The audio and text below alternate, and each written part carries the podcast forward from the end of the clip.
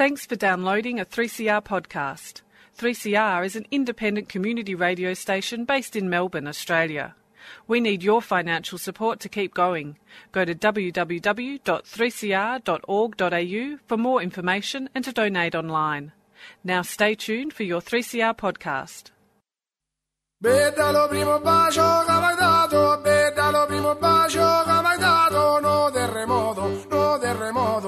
Mauro Durante from Canzoniere Grecanico Salentino. This is 3CR 855 on your AM dial. Please subscribe. The community is important. The spirit of community is the most important thing. So subscribe.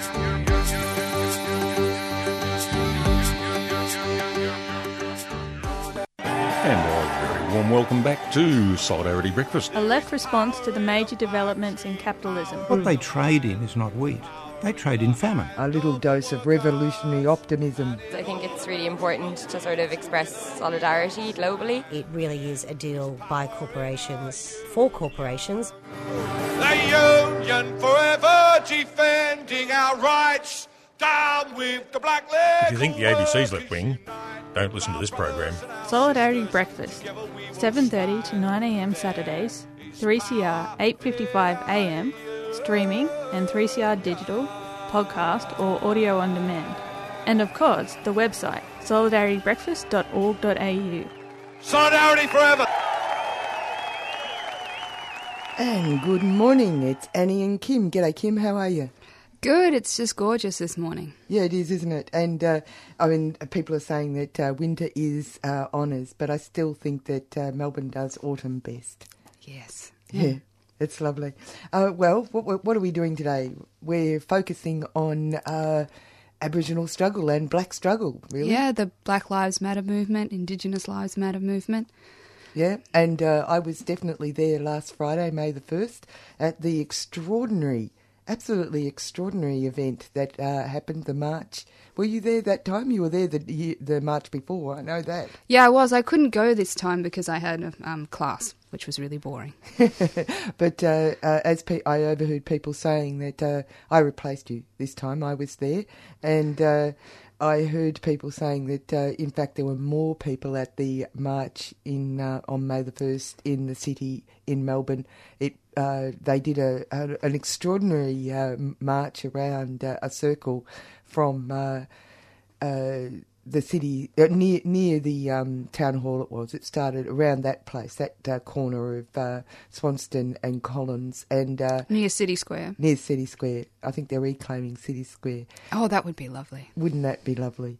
And uh, and then there was a, a, a extraordinary uh, circular, cir- circle done from uh, uh, Burke Street Mall down to Flinders Street and then to the uh, major uh, intersection of uh, Swanston Street and uh, Flinders Street. And that's where people congregated. And the reason why I say it was an extraordinary uh, a circle of a march was because there were slogans all the way through, and it was a mass a lot, a massive amount of people, and it became swifter and swifter as uh, people went along, and uh, it was like people were streaming to the. Uh, uh, to the centre of uh, Flinders and uh, Swanston Street, and then they, uh, everyone, including me, sat in a circle, and there was uh, Aboriginal dancers. There's Welcome to Country, but there was it was an Aboriginal affair in the sense that uh, they talked about the clan groups that actually belong to country here,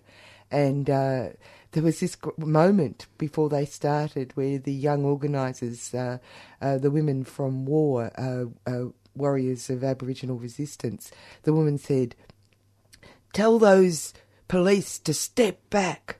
And because everybody's in a circle and there's a large amount of people and there's a very, actually quite uh, loose uh, congregation of police behind them who looked a little bit like they didn't really know what they were there for because they weren't the, um, they weren't those, uh, uh, you know, the The uh, ports kind of riot cop, the right cop Yeah. people. They were the ordinary ones. Darth Vader brigade.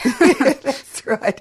And so that she said, "Make uh, step back, take a step back," and it was like a reversal of roles. It was quite extraordinary, I'll have to say. I know we can do our own, you know, crowd control. Thank you very much. Yeah, that's exactly right. And then they did this business of um, uh, telling the media who were all there uh, taking photographs because it was a great photo uh, photo opportunity to uh, uh, respect their space. It, we want everybody to know what's going on, but uh, actually it's the real event that counts, not your pictures. And then I had a lovely, heartwarming sort of experience because 3CR was I was there recording, and we'll hear that later on, excerpts from that recording and we have been playing bits and pieces from it all through the week. Uh, but uh, Gilla, who's one of our um, broadcasters here for Precious Memories on, uh, I think it's Wednesdays, he said to me, uh, I was moving back because, you know, I saw myself as maybe, you know, in, interviewing, and he said, no, no, Annie, you're black, you're black fella radio. uh, it shows you how 3CR is different. Yeah, 3CR is different. Anyway, moving right along. Stop the war on the poor. Fair go for pensioners, age pensioners, unemployed people, single parents with their children. Vicious funding cuts to welfare, health and education. Join Fair Go for Pensioners Coalition and fight the cuts and fight for our rights. 11am Wednesday the 20th of May outside the State Library. Demand federal and state governments improve living standards, not attack them. Be outside the State Library of Victoria, 11am Wednesday the 28th of May, to stop the war on the poor. Fair Go for Pensioners Coalition is a 3CR supporter. And we're, you're on Solidarity Breakfast with Annie and Kim, and uh, we're going to, as we were saying, we're going to focus on uh, black struggle and uh, how it connects to uh, the uh, overarching uh, oppression of the capitalist system, effectively. Mm. And what lessons people can learn from people like Emory Douglas, who were part of the 1960s radical wing of the civil rights movement then. That's right, and so uh, and this was uh, an interview that we did uh, during um, Marxism 2015 that was uh, put on recently in uh, April, and uh, Emory Emory introduces himself. So let's have a listen to what he's got to say. My name is Emory Douglas. I'm former uh, member of the Black Panther Party. I was revolutionary artist and minister of culture. Well, would you like to tell me how it is you came to be the uh, minister for culture in the Black Panther Party? Well, that was a, a process. Um, initially, I was just a member of the Black Panther Party. Early uh, 19 January 1967, about three months after the start, uh, around um, I say April, May. Uh, when we began to develop the uh, Black Panther Party publication, the Black Panther newspaper. Uh, Huey Newton and Bobby Seale had a vision of the paper, and they said I would be the revolutionary art- artist and eventually the minister of culture. And that would uh, the Ministry of Culture came about in regards to when the party began to evolve and grow. So there were many uh, areas of responsibility that people could, who wanted to come and volunteer could come in under those different ministries and, and, and volunteer their services or skills the whole concept of creating an arts ministry means that uh, the Black Panther Party saw themselves in a totality, uh, that there was going to be a, a, change of system. And did that play on your imagination when you were doing your work? Well, what played on my imagination was the politics of the party. Uh, it was a reflection of the politics and an environment in which we were living in the conditions that we were uh, resisting against, the oppression, all those things played a part in the artwork itself. Why do you think it's so important to have revolutionary politics in activist movements and civil rights movements?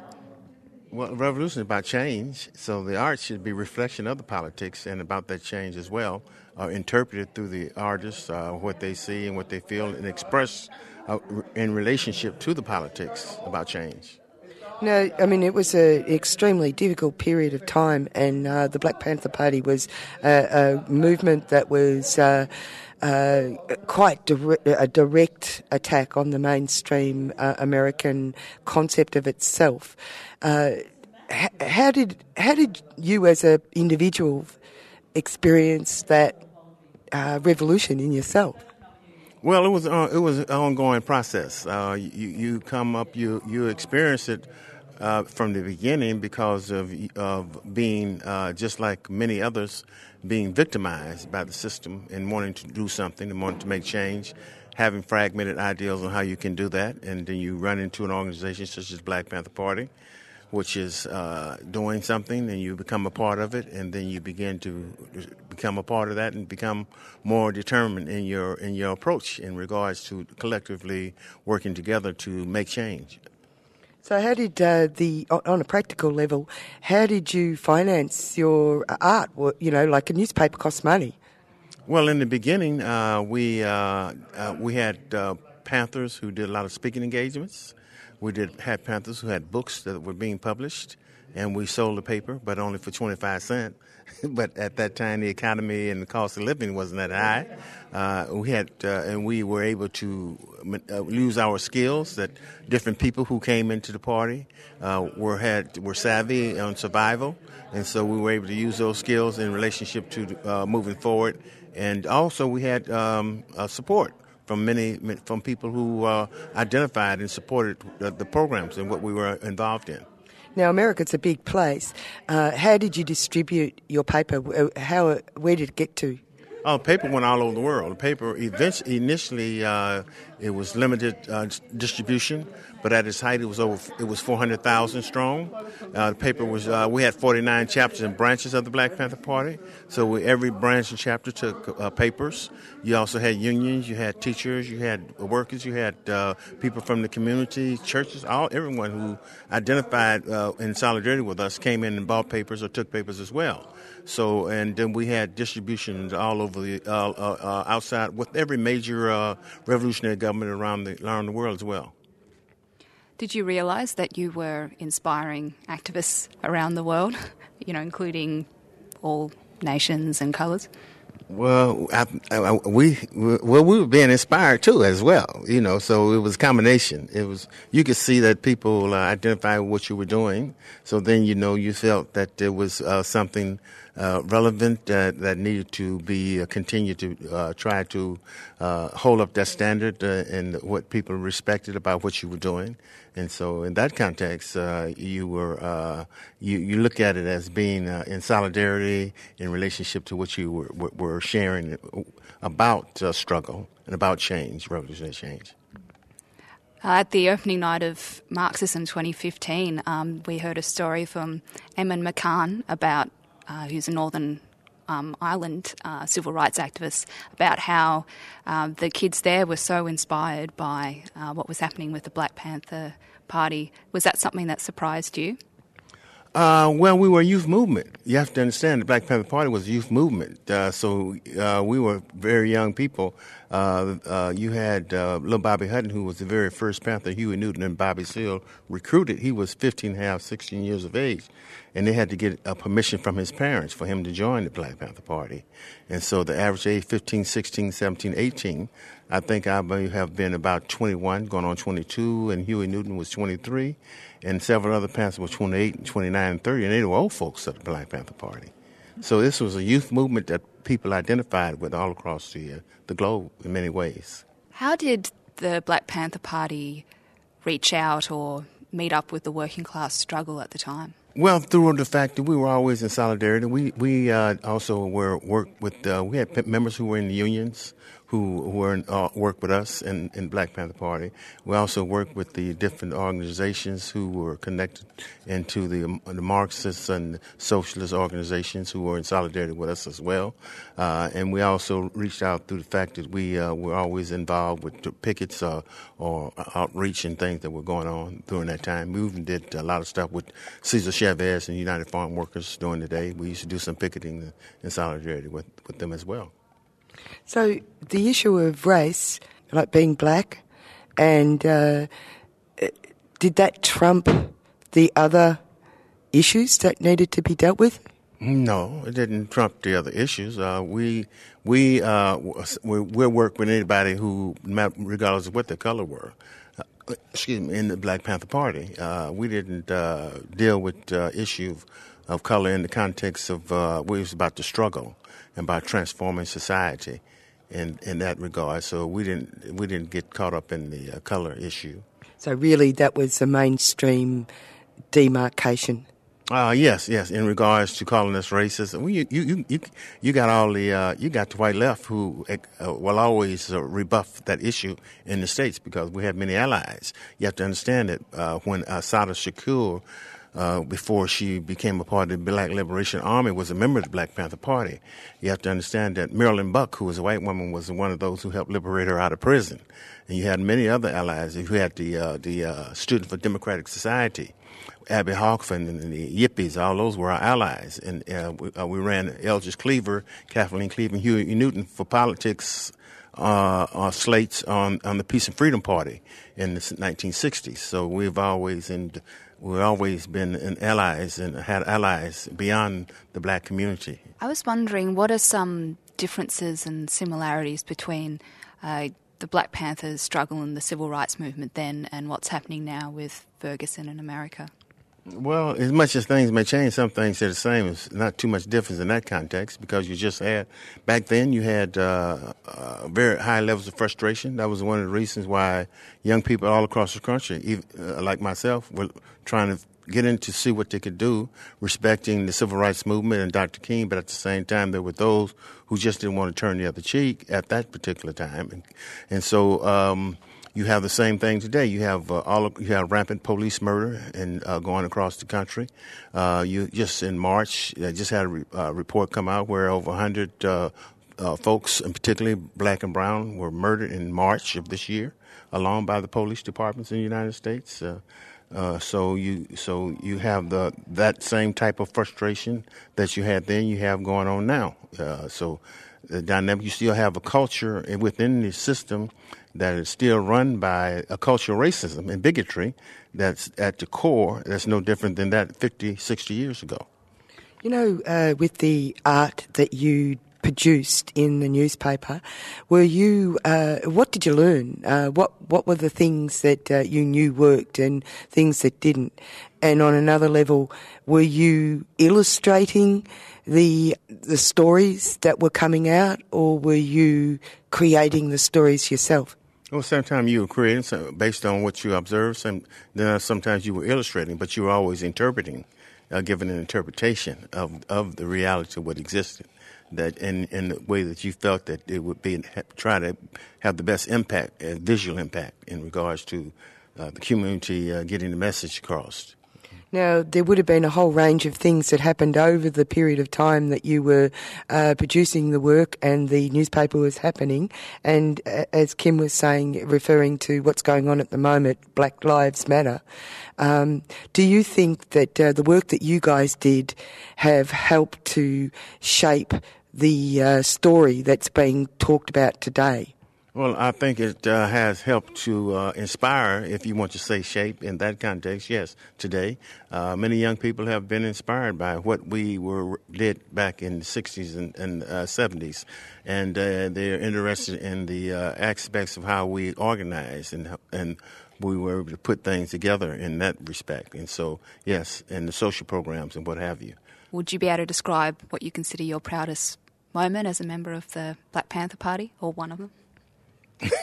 well, there were many, but uh, I think you, uh, you, uh, you, when you begin to inform and to enlighten and to be able to share uh, what you have with the community, your gifts, uh, that in in the context of enlightening people, and uh, I think outreach with the social programs and the people beginning to talk about all power to the people and uh, wanting uh, begin to be raise their consciousness about wanting change and beginning to challenge the system. I think those were some of the most uh, uh important parts of uh, the organization itself. Being able to uh, communicate a language to the community that they understood in a way that they would move forward and take actions. So there has been a step forward. There's always step forward, but there's always things are not a straight line. So you know, there's always a process of things going different kind of ways in life. Human nature is, have ups and downs and what have you. So and you have that's just for the pleasant, you have the unpleasant always going on. So you have those dynamics of, of challenge that always exists between the exploiter and the exploited. So uh, you, uh, your your crew did what you did, and then, as they say, you know, uh, one action causes a reaction. Mm-hmm. So, what did the uh, state do in order to curtail your uh, effect? Well, we were c- got became the considered uh, public enemy number one, and uh, we were by COINTELPRO counterintelligence program. So we were. They tried to discredit us, and uh, by any means necessary, they spent over uh, two over twenty million dollars or more in regards to doing that uh, with misinformation campaigns. Uh, you had FBI agents who had uh, folks infiltrate the party, criminal elements to just try to and cause conflict and confrontations, uh, and to try to create mistrust and distrust within the organization itself. They um, they also um, uh, forged uh, letterheads of uh, sending to those who supported our social programs uh, in our name, uh, ex- stating that uh, we were threatening them and wanting more money, all these kinds of things. Which was we try, we would explain to folks that that wasn't us, but it was the the, the, police doing that, the FBI. You even have an FBI agent named Swearingen uh, in 19, uh, 1999 wrote a book about how he was a part of this is this uh, this uh, group within the FBI called Racial Matters, where you had to just like blacks in order to be a part of that, and he was a part of that uh, uh, group that did all the murders, the misinformation, and what have you. And so he was kind of like a whistleblower in the FBI. There's some awful uh, history of murder too. Oh, absolutely. Yeah, you had you had Bobby Seale who and Ericka Huggins who were framed up for murder and uh, of a comrade, uh, but was eventually found not guilty because of the agent provocateurs who were found. You also have uh, Chicago, where murdered Fred Hampton, who was murdered, 21 year old leader of the Black Panther Party, uh, because young man who stole a car, took across state lines. Uh, the, the feds said, well, they'll make a deal with him if uh, he works for them. He worked his way up into the Black Panther Party security, and uh, he's the one who set up the whole uh, uh, operation in regards to giving them all this misinformation about all these guns and stuff was at the house where Fred Hampton was and when they did the murder. However, you're here today to pass on your message. Uh, yes, I'm here today to pass on the message. Uh, yes, and there are a message that that uh, continues to need uh, passing on because you still have over 20 Panthers who are still incarcerated as political prisoners in the United States. You just have one Panther, Eddie Conway, who just got out after 44 years in prison. You still have Mumia, Mumia Abu Jamal, who's a Panther at a very young age, who's incarcerated, and many, many more who are, are still incarcerated today.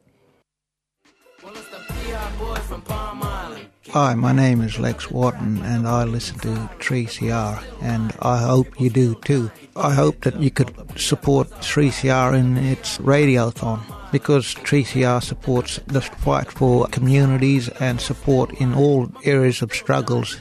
So please listen to 3CR.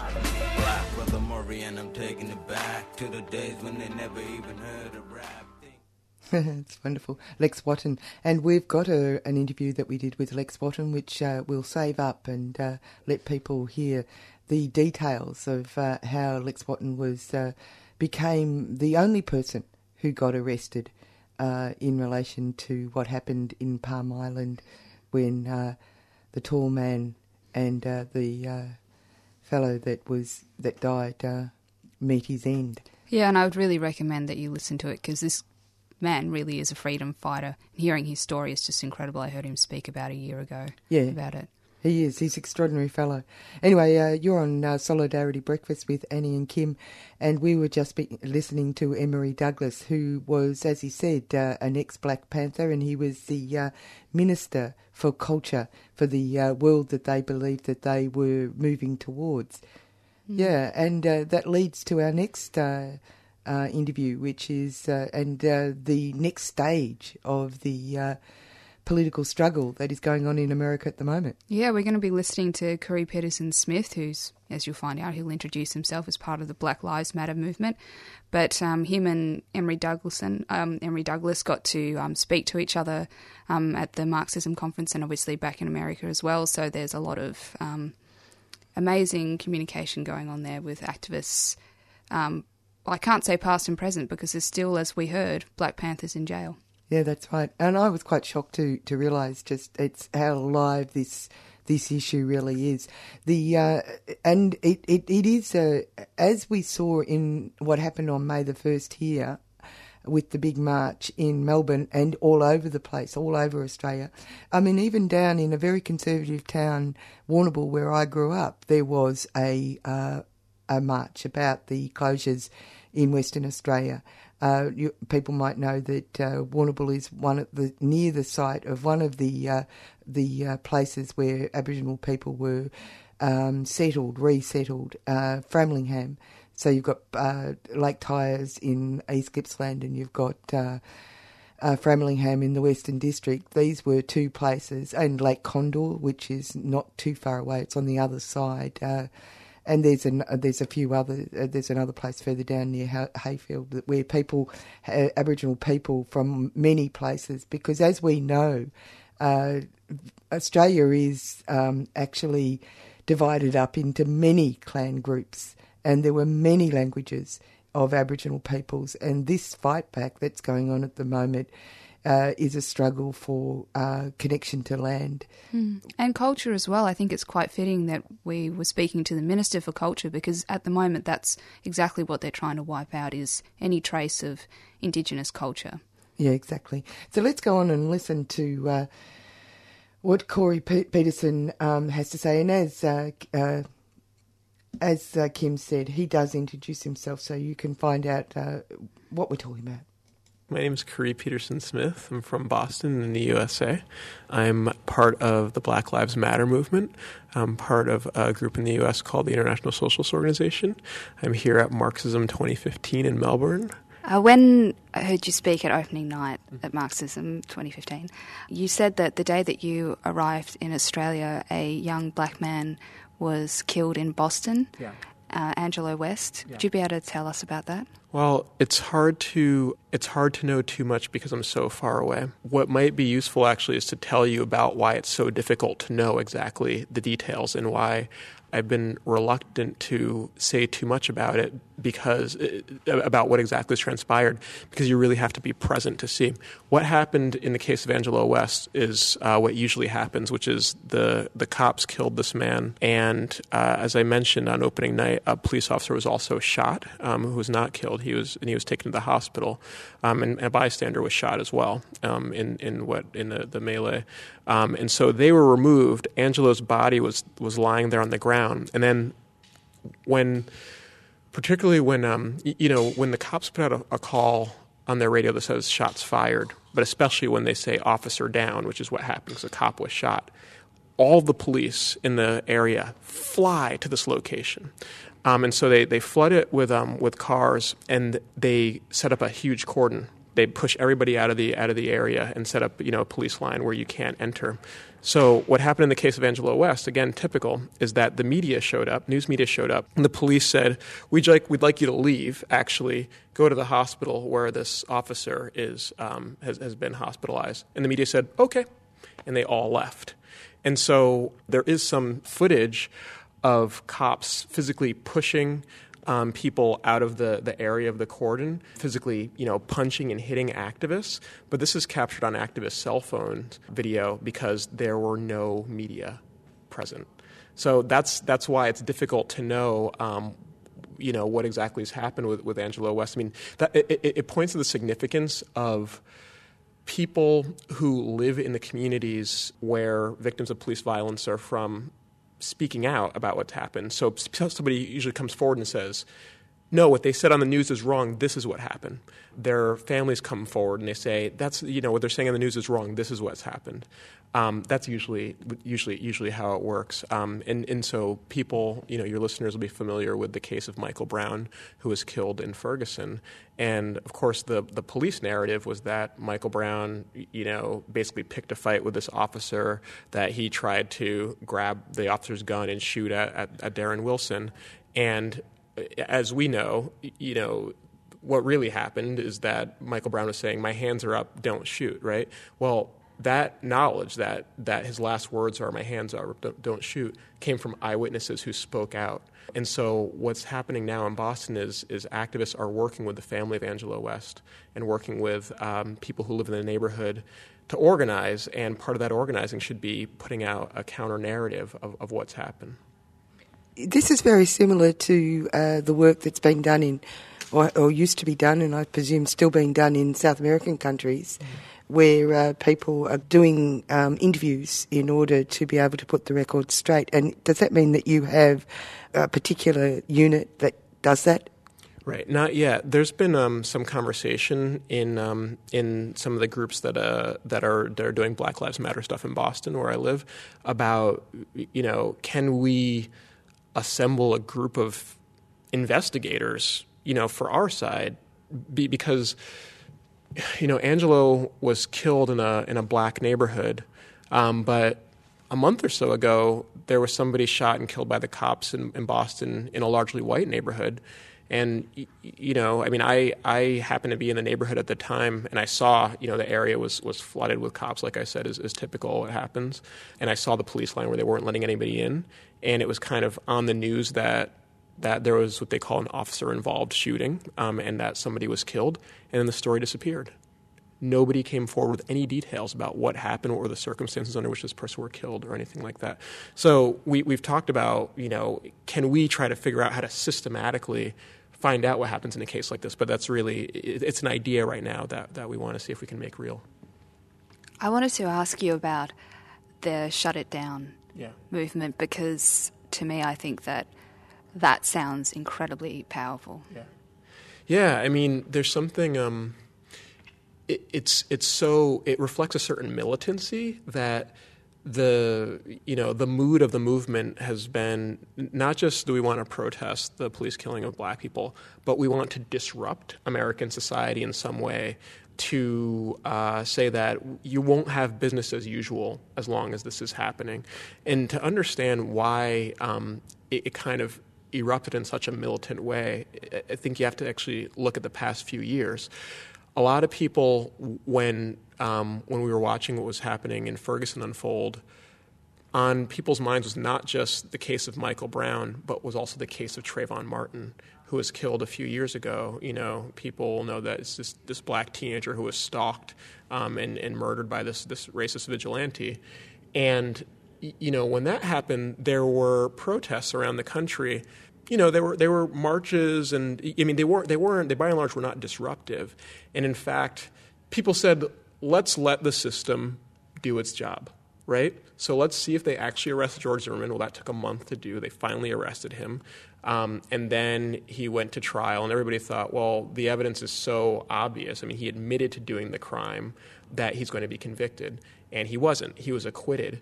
So I think that the experience of seeing the legal system absolutely fail in such a in such a spectacular way under a black president with a black head of the Department of Justice. You know, there's this idea that I mean, it's been a pretty disappointing experience living under Obama, and things have actually got been especially bad for black people, um, somewhat ironically.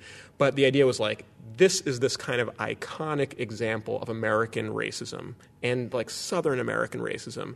You know, at least they'll throw us a bone and let you have George Zimmerman be convicted, and that wasn't the case, which is why I think there was such bitterness and militancy at the start of this latest wave. I had a question about the non indictment of the police officer that killed um, Mike Brown. Yeah. Um, and how prepared do you think the state was for that non indictment? You mean for the protest that came you know, it, it, it, seems to me that they did a lot of preparation. What, what happened was was the governor of Missouri, Jay Nixon, basically says, "Yeah, and we are anticipating the release of the the decision. We're not going to tell you what it is. Of course, we don't know. We have no idea what it might be." But it might be something that provokes protest, and therefore we're going to go ahead and declare a state of emergency beforehand. So they took a week. You know, I mean, there's these these uh, press photos of the governor sitting down in front of a crowd of National Guardsmen, like soldiers in uniform, basically preparing them. There was all this footage on the news of these um, stores in Ferguson put, boarding up their, their windows um, in anticipation of, of you know people smashing windows or whatever, which which lent itself to more state preparation, saying, "Oh my goodness, you know these black people are going to freak out. They're going to break stuff. So we've really got to get the cops ready." And then, as I said, um, as I said last night, the FBI put out a bulletin to every police department in the country, saying that they should be on alert. They should they should anticipate threats to private property and to law enforcement. And so I think that they really did quite a lot of work to prepare, and it, it, it was it was that preparation was very coordinated. The fact that when those protests happened, there were not mass arrests, I think also speaks to a certain level of coordination behind the scenes. Like the effect of mobilizing the police and the National Guard and getting, you know, university administrations on board in, in the city of Boston where I live to participate with the police, to cooperate with the police, to go after any students who, you know, did anything that was impermissible or whatever. The effect was not only to, to prepare, but it was to intimidate people from mobilizing anyway. The idea was, oh, man, I'm not going to go out. Look, they've got the army, they've got tear gas. When people went out anyway, and eh, I mean that that as, as, I, as, I, as I said in my speech, this was nights and days of people shutting down highways day after day, night after night. And there could have been mass arrests nationwide. There could have been mass beatings nationwide. The fact that there were not suggests to me that, again, the FBI, which coordinated the preparation, also somebody gave the word in the federal government saying, stand down. Because what happened in Ferguson was such a, it's so, it opened something up that the government had lost control of, and I think they were afraid of provoking or further opening things up. So the idea was let them blow off steam. You know, they'll have a night of protests. Well, we had weeks of protests. You know, we had months of protest. I was wondering how important is the oppression of black people to the US ruling class, and how scared are they of the black struggle inspiring everyone else? Historically, it has been. Um, it's been their, their number one tool. I mean, they have so many tools to divide the working class um, and to uh, to make the U.S. what it is. You know, I always think about how like the U.S. is the most pop or the most um, powerful country in the world. That w- that isn't accidental. the people who run it have honed um, some ways of, of, of running it, and anti-black racism is absolutely central. And you know, I'll, just put it this way because I think that it um, it gets right to the heart of the matter. Black people have been at the bottom of U.S. society for three or four hundred years. So, looking at that, you can either conclude there's something wrong with black people or there's something wrong with U.S. society. What they want us to conclude is that there's something wrong with black people. But when black people fight back, you know, it, it, it exposes it, it, kind of strips away what the U.S. says about being the world's greatest democracy, about being this post-racial society, um, and it exposes the truth. I think that's what was so powerful about the images coming out of Ferguson, particularly for people who are not black, because the country's so segregated that you know, if, if, you, if you don't live in a black neighborhood, you don't realize how incredibly repressive it is the extensive surveillance apparatus, the daily harassment, the daily police violence. And so to see people having a nonviolent march and facing heavily armed soldiers pointing automatic weapons at them, it was shocking in a way that exposed the U.S. for what it is. Here in 2015, the 21st century, in this former slave state, we're still dealing with this level of violence. And that's why while they are afraid of black protest, they're ultimately really afraid of that protest mobilizing people beyond the black population and that turning into a generalized class struggle in the U.S. So that is, it's, it's, it's been you know one of their greatest fears. It, it's it's why they designed the country as, um, as, as they did in so many ways to deal with then an enslaved black population and then ever since then a black population that one way or another has been at the bottom. When that governor, the Missouri governor, came out, and uh, there was uh, the ridiculous, well, seems to me ridiculous outcome mm-hmm. to the legal process. One of the things he did talk about was the investigation into the basically corrupt nature of the police force mm-hmm. uh, in that state, where black people were being um, targeted, and that there were quite clear evidence of targeting, and that uh, small crimes well, you know, like even tickets, right, you know, exactly. car tick, you know, right. and things like that were escalating into ridiculous levels of uh, punishment, and that uh, police were actually vying with each, competing with each other to see who could get the um, the most amount of citations with right. each uh, so as you were saying, this is really talking about a fundamental level of disrespect and corruption within the American state that's Yeah. based on race. Yeah, I mean, racism, you know, racism operates in any number of ways. You know, black unemployment is consistently higher than the national average and consistently around twice white unemployment, actually. You know, the number of, of black men in prison exceeds the number of black men in college. You know, one in three black men at some point in their lifetime can expect to have some kind of incarceration, you know, which is to say that there are many forms of or many ways that institutional racism expresses itself, but Oh, and average wages. Average wage is always absolutely. lower. Absolutely. I mean, lower life expectancy, higher infant mortality rate. The criminal justice system is the cutting edge of institutional racism. After the rebellion in Ferguson, it's interesting because there was there was a bit of a national conversation around what went wrong in Ferguson, which on one hand was problematic because it tried to isolate the question of police racism and violence to Ferguson, and it's not a problem with Ferguson, it's a, it's a problem with the United States.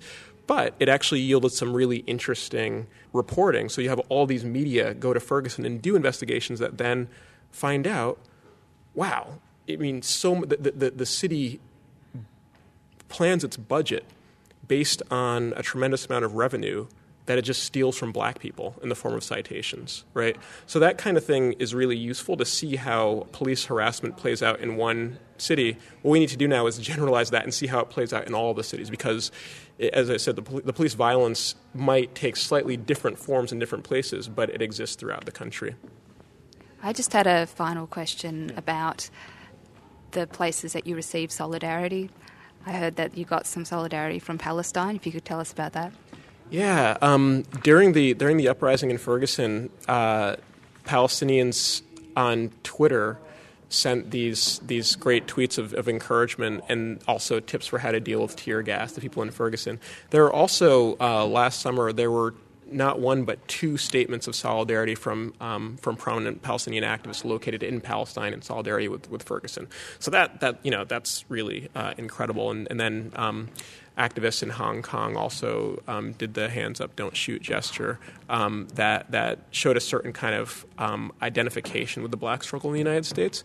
I have to say too, I'm really I've been just. Um, I mean, there's something striking and, and really touching about the level of solidarity that I've experienced here in Australia. Um, I'm kind of shocked by how closely people are following the situation because in the U.S., of course, black people and black struggle are marginalized. You know, we're, we're told that we're this problem that should not that should be ignored. And so to come here and see leftists who have been following so closely and are so um, who- identify with the black struggle in such a deep way is profoundly heartening. Yeah, well, there you go. That was um, Khury uh, Petersen Smith from Boston, who is part of Black Lives Matter, and it's hotting up, isn't it, Kim? Yes, um, well, people would have heard about what's been going on recently in Baltimore. After a full week of rebellion, um, they've actually got some results that they would not get through the, and have not gotten through the legal system. Um, it was announced on May 1st, actually, um, that charges against, um, that there will be charges laid against all of the police officers uh, involved in the murder of Freddie Gray, um, including the person who was driving the vehicle. Basically, they stuck him in the back and gave him a rough ride, which was what ended up causing his death. But all of them have been charged. Now, I mean, it's not the same as getting a conviction, and that's going to need a whole lot more activism, um, is what the people in Baltimore think. Yeah. Oh, and I should um, tell people that uh, if you, uh, we are on Solidarity Breakfast, and it's Annie and Kim, and uh, normally at this time we would be listening to Marcus Harrington's rank and file, but uh, Marcus is on holidays, and so uh, no, we're not holding it, we're not uh, keeping it from you. We just were unable to get him off his lounge lounge to actually make a piece. He needed he needed a break. So uh, we're talking about uh, black struggle and how it relates to uh, the capitalist system, effectively, and the oppression and colonisation of people's minds, and how Mm. this fight back is happening. Well, exactly. The way that I think that capitalists use their legal system to deny any justice to black people is really just an indictment of the system because people in Baltimore, they're not just fighting for these police officers to be charged, they also want to get rid of a whole lot of unfair laws uh, that do things like place a statute of limitations on seeking charges against the police. Uh, block citizen reviews and delay investigations by imposing a mandatory 10 day waiting period, which you can imagine they're waiting for the evidence to dissolve, I imagine. It's interesting too that as we were discussing this, that uh, people are uh, asking um, Emory uh, Douglas as well as uh, Khury, uh, who are both black uh, and who are activists, about the issue of blackness they are quite they were quite clear that uh, it's a diversion. Uh, I mean, obviously, people have their culture, they have their uh, ties, they have their history, but th- this whole social and economic order has been used to. Uh, uh, uh, they, this has used a, a, a, di- a obvious practical differentiation, i.e., colour, as a method of keeping people away from each other and to uh, as and demarking the people who can be oppressed. Exactly, and I think that the point with Baltimore is that this class divide has become so much clearer because most of the officialdom in Baltimore are black. You know, the National Guard, the head of the National Guard, who's you know sending them in to oppress the people of Baltimore, is black. The mayor is black. Um, some of the police are black, and so it's been quite obvious to the people there that this is actually about class and and system and the the whole system. It's um, pretty shocking because people probably heard about the curfew that was imposed on the people of Baltimore from about 10 p.m. in the morning until 5 a.m. You weren't allowed to go out and you could be subject to arrest. And one of the activists was pointing out that. Uh, well, actually, they ended up having to drop this curfew because it became politically unviable because the people of Baltimore kept protesting it and defying it. But the people who suffered the most under the curfew were working people. Because if you think about it, those people who work at night, who are working hourly rates, um, they couldn't get a living paycheck. And you wonder how many people were thrown out of their houses during that curfew for not being able to make that week's rent.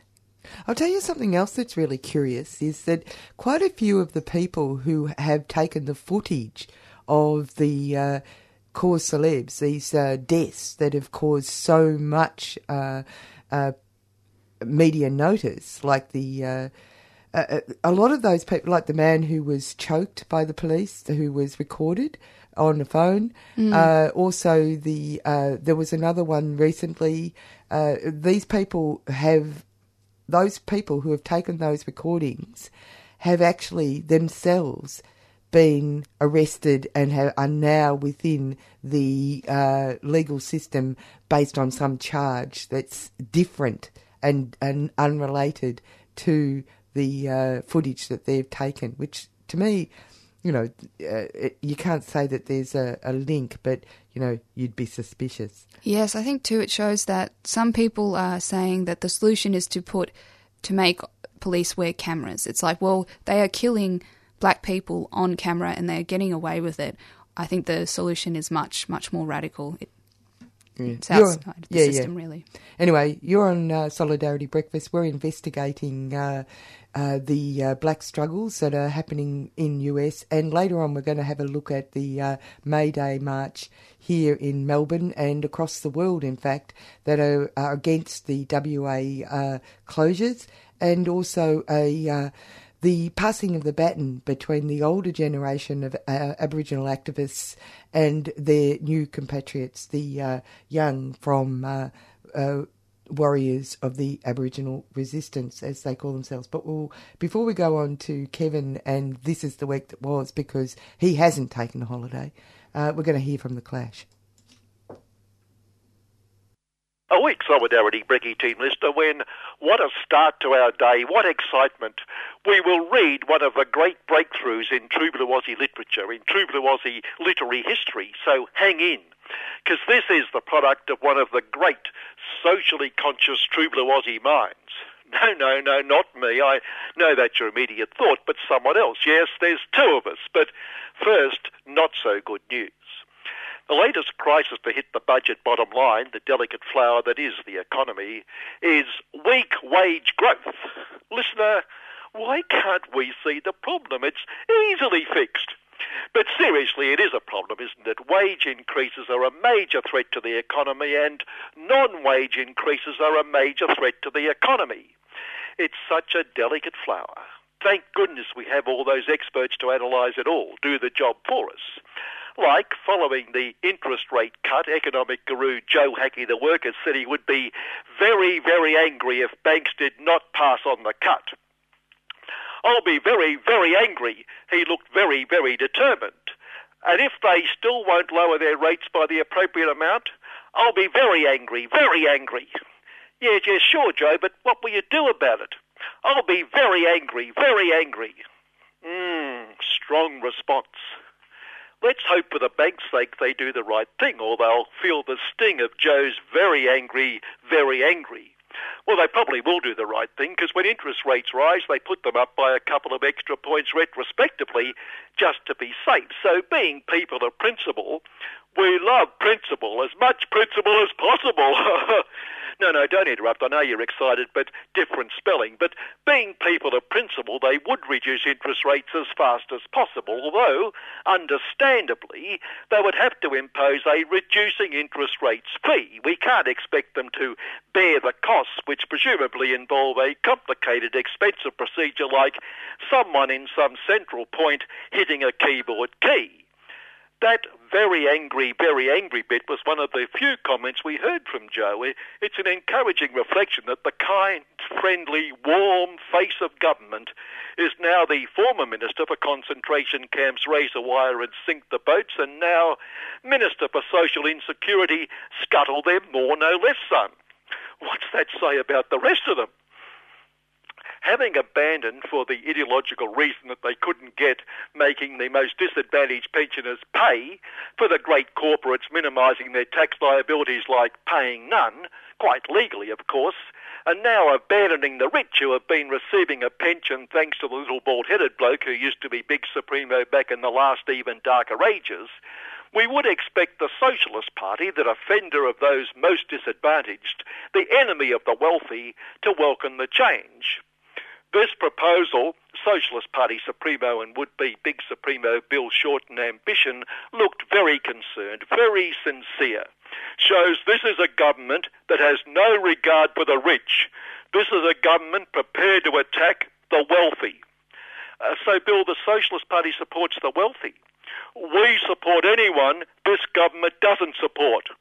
Uh, but what about principle, policies based on principle? Principle, principle, could you spell it? no, seriously, that is our principle. The Lord Rupert of Wapping Sin did cover the big weekend event, both leading up to, as we mentioned last week, and subsequently, lots of human beings racing a steam engine. And with the other big, big, world shattering weekend event, poor Lord Rupert couldn't find even an inch to mention May Day. Yet, even given the advances in technology, the Lord Rupert team conducted the fastest and no doubt the most comprehensive national survey ever undertaken. Monday P1, Royal Cutie, against a red background. Maybe that was their reference to May Day. The world has welcomed a new princess, and True Blue Aussie has already fallen in love with her.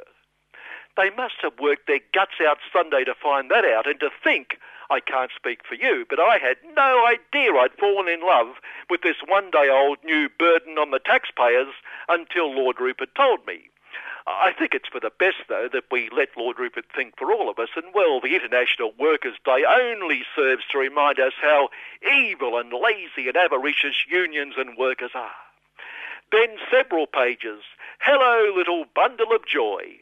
But the real international impact of our new national Fallen in Love headline across two pages the tweet that changed the world. Imagine the excitement in those earthquake ravaged Nepalese villages. This takes away all the pain. The world is a different place. Our little bundle of joy, Royal Cutie. We wish her a long life at the expense of the lucky, lucky taxpayers. Our troubles are over.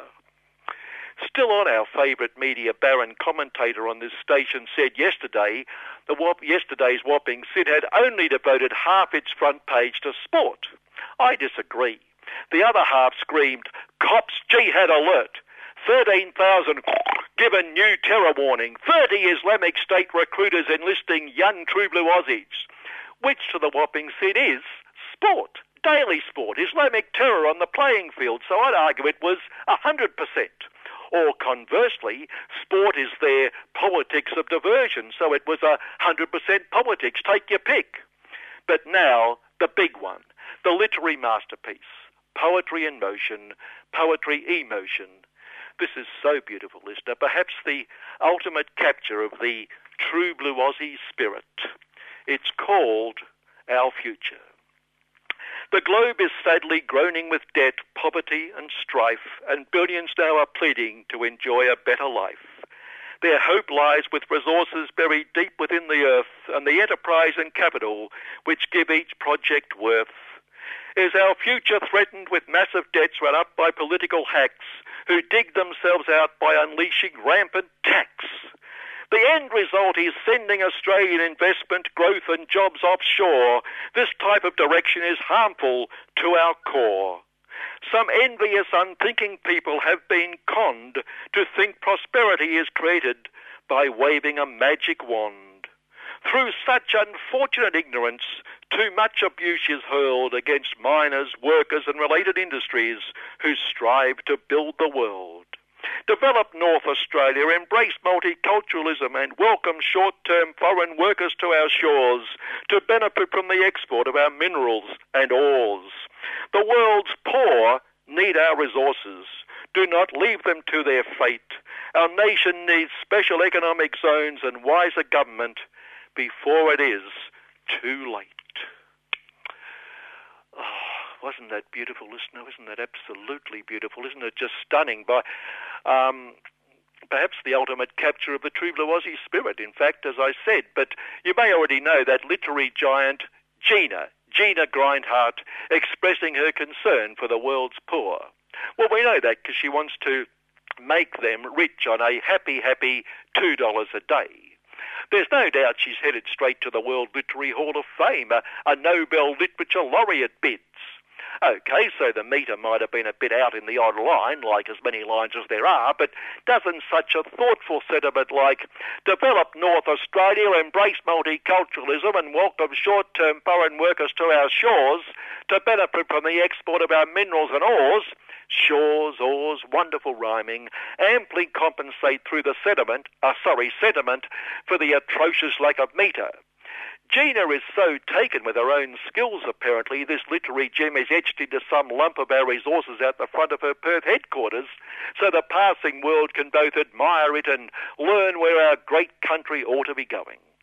Well, it's the Ginas of this world who know where this great country ought to be going, as they tell us what infrastructure we need to get the old economy rolling along. For without their advice, governments may, unlikely but may, make the mistake of building infrastructure that benefits the community and does nothing to bolster the pockets of the great corporates who know what infrastructure we need. Like transfer the public purse to us urban, telling the state socialist government it is happy to provide a new freeway in Western Melbourne for no greater reward for the sheer altruism of the government handing it the public purse. Leave the planning to us, the great corporates advise, and limit the government role to funding our investment. And how dare people suggest there was something amiss with the transfer of the public purse lobbyists being ex-advisors to the Socialist Party ministers? Just an example of the company's great community responsibility. Oh, and on the great responsible corporates, the parties that matter are reaching agreement on the renewable energy target. The target, they chorused, is to preserve the environment of the great fossil corporates to ensure the future of good, good, lifting the world out of poverty, coal. Before they agreed, the risk was we could end up with all this renewable energy. And on that happy note, and getting back to our new literary giant, finally, I hope we all have as happy a day tomorrow as the fun, fun, fun Mother's Day they'll be having at Gina's. Good morning. And you're on Solidarity Breakfast here on this Saturday morning, and you're with Annie and Kim. Yes, hi everyone. Yeah, that's right.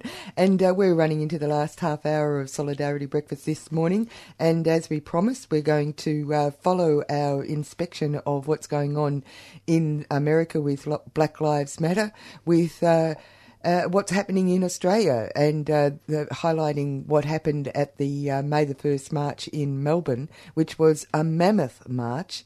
And uh, people uh, congregated and sat for many hours sitting on the uh, intersection between Flinders Street and Swanston Street in a almost like a cooperative, really, because the organisers, uh, War Again, uh, of Aboriginal Resistance, had organised uh, quite extensive uh, uh, things. Uh, there were several um, Aboriginal dance troupes who danced. There were um, men and women. there were speakers, many speakers. There were even people who came from Western Australia to speak and thank people for coming out to uh, support the struggle for the stopping of the closures in Western Australia.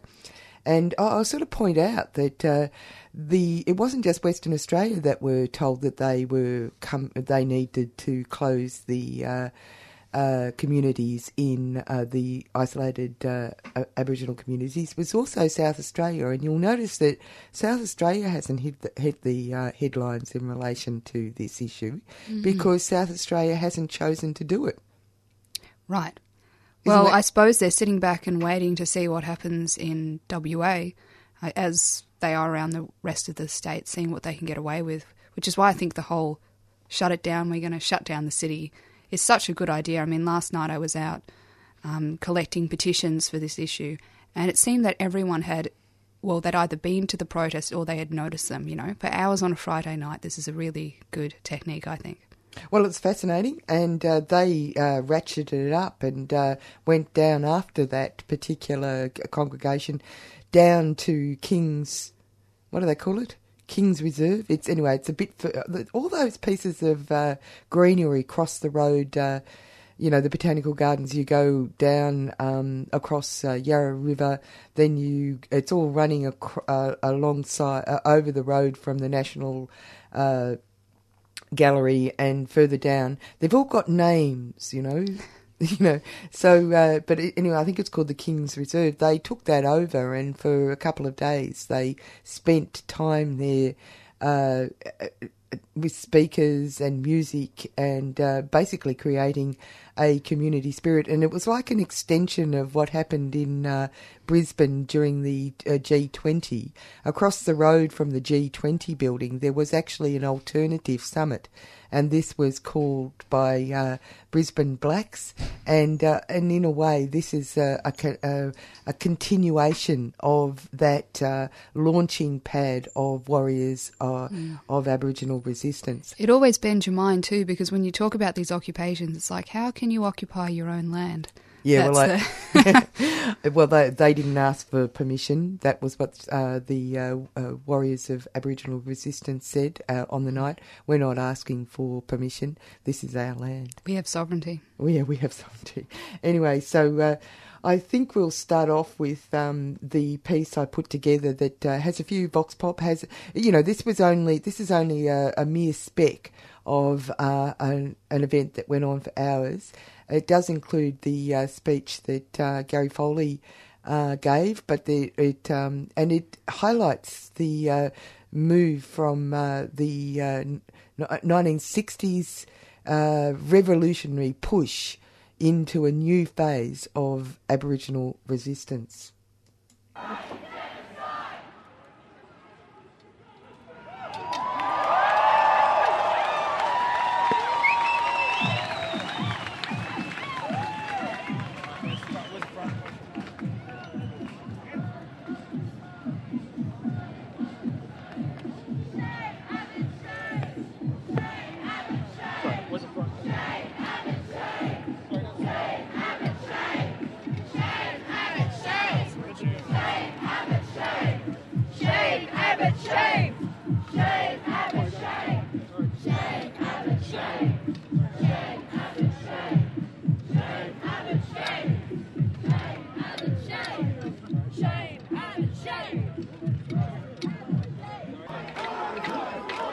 Are you feeling with all these people turning up? We feel wonderful. We've travelled from the country for today and we're glad we did it. Yeah, good on you. How are you guys feeling about being here today? Yeah. How are you feeling, Robbie? How you going? Good. How, how are you feeling? Um, very good. I think it's um, very uh, been going very well so far. We've been about an hour into our our um, rally at the moment, and um, it's all going very well. Very um, cordial. It's, um, it's, it's good um, sort of recognition from the, the sides here. The people aren't really concerned about what we're doing, and uh, sort of it's very, you feel the support there on the sides of the, the sides of the, uh, the road there. So it sort of counters a bit what uh, Andrew Bolt was saying about this is a, an act of aggression and contempt. In fact, th- that's what they are about. The system's about aggression and contempt. They're the aggressors here. Uh, this is um, an organic statement from the people who've had enough. And that's, what, that's what's happening. And if they continue to stomp on our communities, well, this is going to continue to happen in, in terms of what we can do to stop their cities. So sooner or later, it's going to come to a head, isn't it?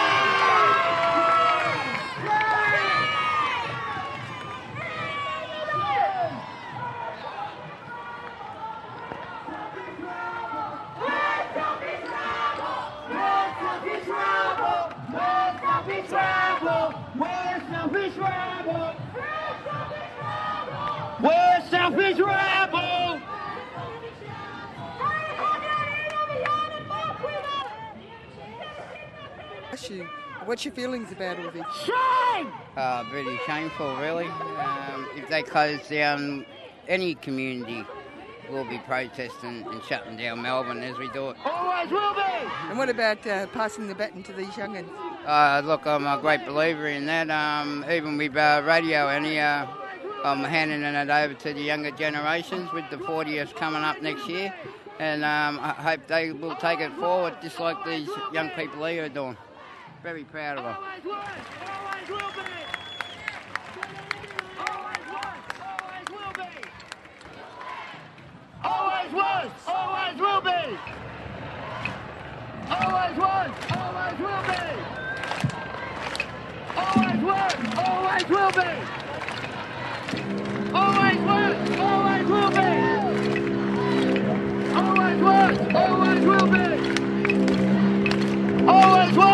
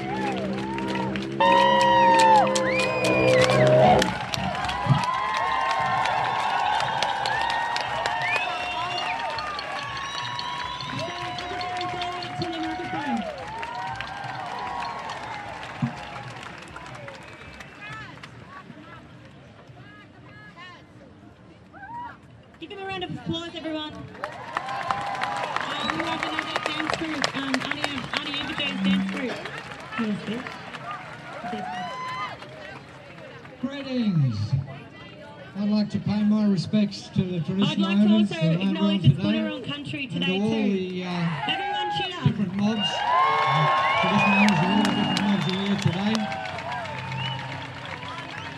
And I congratulate the young organisers of this uh, here. Hey, give them a big cheer.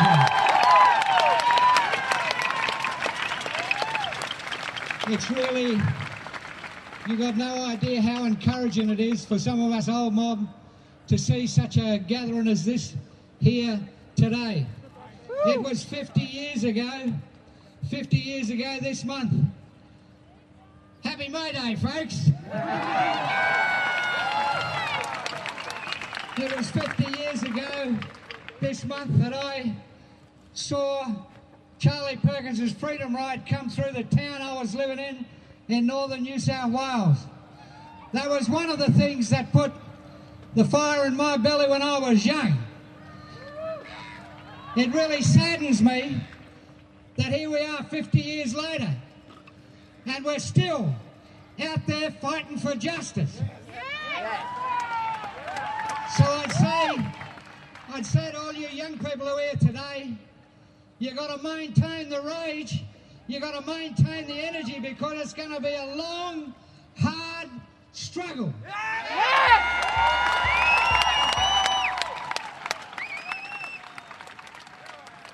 Earlier today in Redfern in Sydney, there was a special memorial for another strong fighter for justice, Mr. Ray Jackson. Ray Jackson was the other grandfather to two of my granddaughters. He was a fighter who fought all of his life, but the sad thing is, like all Aboriginal political activists since the beginning of the 20th century, or for that matter, since the original invasion, all people who have fought for justice have died knowing that their life work ultimately came to nothing. This is the lesson that needs to be learnt in terms of staying in the struggle for the long term. Today is not just about the brutal closure of communities in Western Australia. There are a multitude of issues that have brought us here today. One of the most important is that the jails of this country are full of blackfellas. 30,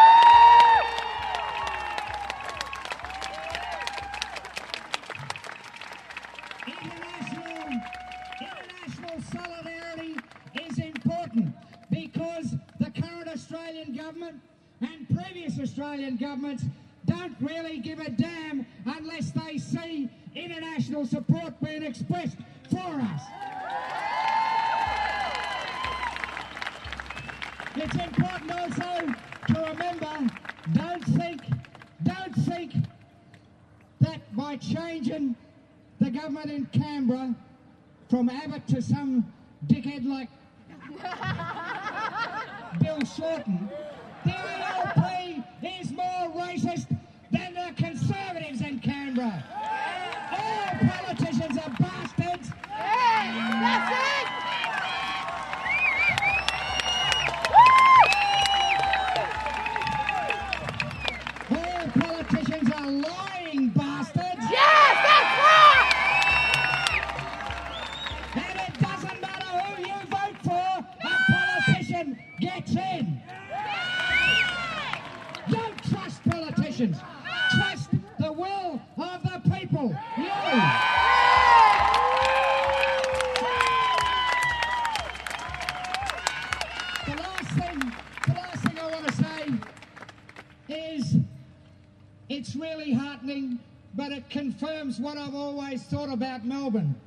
The people of Melbourne, and that includes all the people that are here today, all the Aboriginal people, all the non Aboriginal people.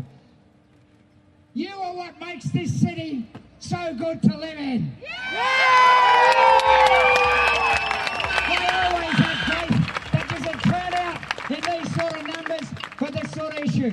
All you got to do is keep the struggle going. Keep the struggle going until we win.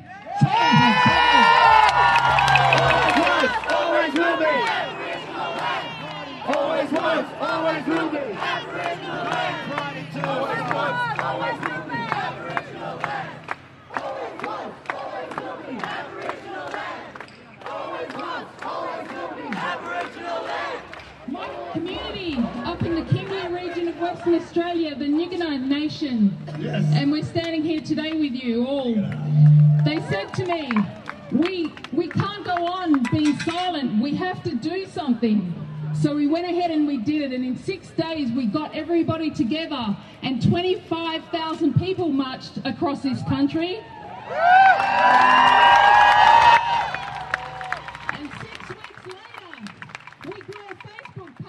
The size of the 24th largest city in Australia.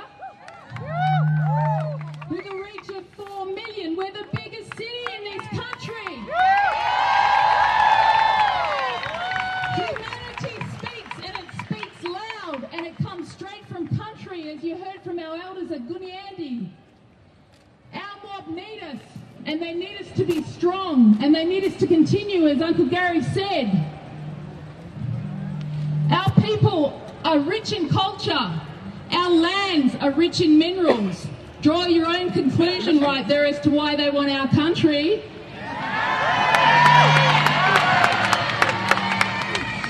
But we've always been sovereign nations, and we stand strong at that.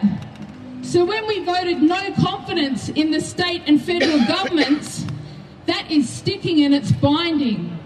And what that means as Indigenous people of this country, that it's our time to rise up as sovereign nations. No more sitting back waiting to be invited to the table. Our table has been set from the beginning of time. And we take that from the ground up and we bring everyone up with us. In peaceful process, we stand in solidarity with the union movements, with our Māori whānau who've travelled over here from New Zealand with the six actions that happened in Aotearoa today to the actions that happened in Puerto Rico, in, some of the smallest towns in Wingellina, the tri-state region of this country, stood up today. We're loud, we're proud, we're 93 actions across this world on the 1st of May. This is history.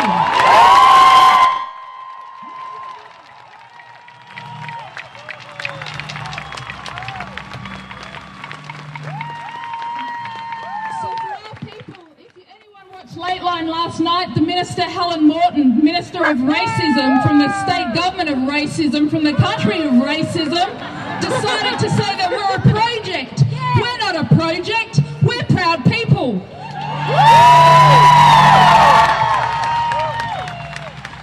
She also went on to say that this is not negotiable. We're saying it's not negotiable. Our terms are fixed. It's a vote of no confidence, Australia.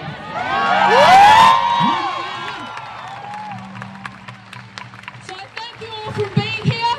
Um, there's plenty of work ahead. We've just been setting up in the back end the humanitarian program that will start to run and deliver action on the ground so that we can become our most sustainable communities for a very long time. And on that, we start to name our terms and our conditions, as you heard in the KALACC statement.